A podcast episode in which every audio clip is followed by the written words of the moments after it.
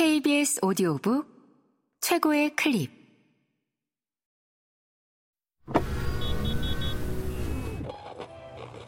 KBS 오디오북. 논어 공자 지음 김원중 옮김. 천송이 유선일 읽음 효도가 정치의 근본이다. 어떤 사람이 관직에 있지 않은 공자에게 말했다. 선생께서는 어찌하여 정치를 하지 않으십니까? 공자께서 말씀하셨다. 서경에 이르기를 효도하고 오직 효도하여 형제들에게 우애롭게 대하고 정치에 이것을 베풀어라 라고 했으니 이 또한 정치를 하는 것이니 어찌 벼슬을 해야만 꼭 정치를 하는 것이 되겠느냐. 흑위 공자왈, 자해불 위정, 자왈, 서운, 효호 유효, 우우 형제, 시어 유정, 시역 위정야, 해기 위위정. 효도하고 오직 효도하여 형제들에게 우애롭게 대하고 정치에 이것을 베풀어라. 이 인용문은 서경에 있는 문장으로 알려져 있으며 오늘날에는 전하지 않는 일문으로 원문은 위 고문상서 군진에 나온다. 원문의 시어 유정을 직역하면 정치가 있는 곳에 베풀어라인데 어딘가 어색하다. 시는 파급하다의 뜻으로 보아야 한다는 설도 있다. 양보주는 여기서의 유는 명사 앞에 사용될 경우에 뜻이 없는 것이고 대한문 문법의 한 형태라고 풀이했다.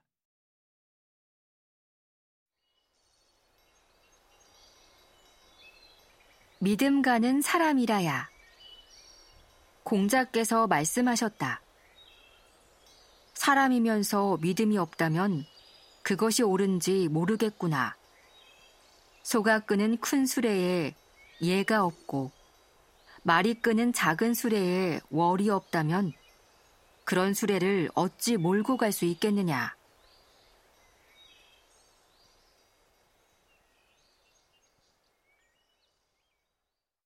자왈, 인이 무신, 부지 기가야, 대차 무예, 소차 무월, 기하 이행 지제.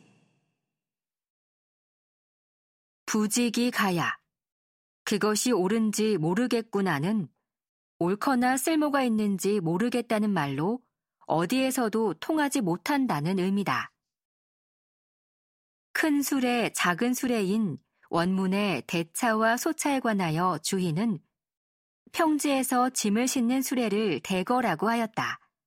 즉, 소가 끄는 수레이고 소거는 전거, 병거, 승거라고 하여 말이 끄는 수레라고 보았다.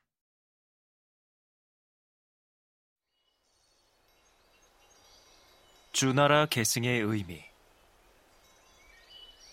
자장이 여쭈었다.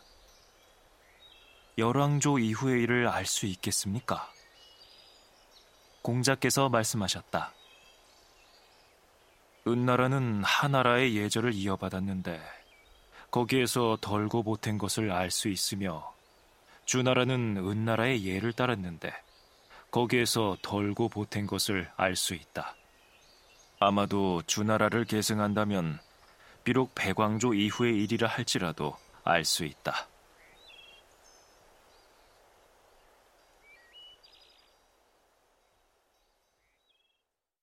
자장문 10세 가지야 자왈 은인 어하리에 소손익 가지야.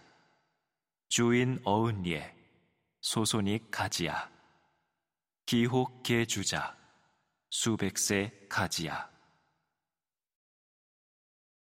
본래 세란 왕조의 성이 바뀌는 30년의 기간을 말하니 곧 아버지가 아들에게 재위를 넘겨 세대 교체하는 시기를 의미한다. 여기서는 주희가 성을 바꾸어 천명을 받는 것을 일세라고 보았으니 10개의 조대를 의미한다. 여기서는 공자가 이같이 답변한 것에 대하여 주목할 필요가 있다. 역사는 인과관계이며 계승관계이기 때문에 가장 이상적으로 생각했던 요순 시대를 하, 은, 주가 계속 이어받은 것처럼 그 인과관계 속에서 변함없는 제도와 문물을 지니게 된다는 의미다.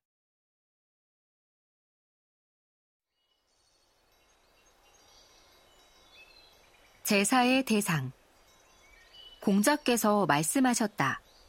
자기 조상의 귀신이 아닌데도 제사 지내는 것은 아첨하는 것이고 의로운 일을 보고서도 하지 않는 것은 용기가 없는 것이다.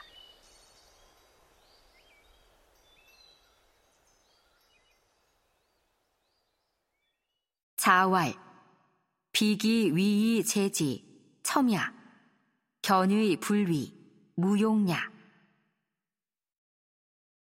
자기 조상의 귀신은 원문의 귀를 번역한 것이다. 당시에는 죽은 사람을 모두 귀라고 했으며 정연의 풀이대로 인귀를 의미하니 일반적으로 돌아가신 조상을 포괄적으로 가리킨다. 정약용은 천신과 지기, 그리고 인귀의 개념을 총괄하여 가리킨다고 보아 범위를 확장하기도 했는데 다소 무리한 풀이다. 자기 조상이 아닌데도 제사 지내는 것을 예로 들면 노나라가 정나라를 대신해서 태산에 제사를 지내준 것이라든지 정나라가 노나라를 대신해서 주공에게 제사를 지내준 것 등을 말한다. 리링 교수는 이 구절이 민족들이 서로 동화되는 추세에 있던 시기에 유행했던 체협이라는 재례를 반영하고 있다고 보았다. 이는 서로 다른 족속의 조상을 한꺼번에 제사 지내는 것인데 공자는 이를 꼴사납게 보았다. 공자는 그런 일에 익숙하지 않았기 때문에 그것을 아첨하는 행위라고 생각했다.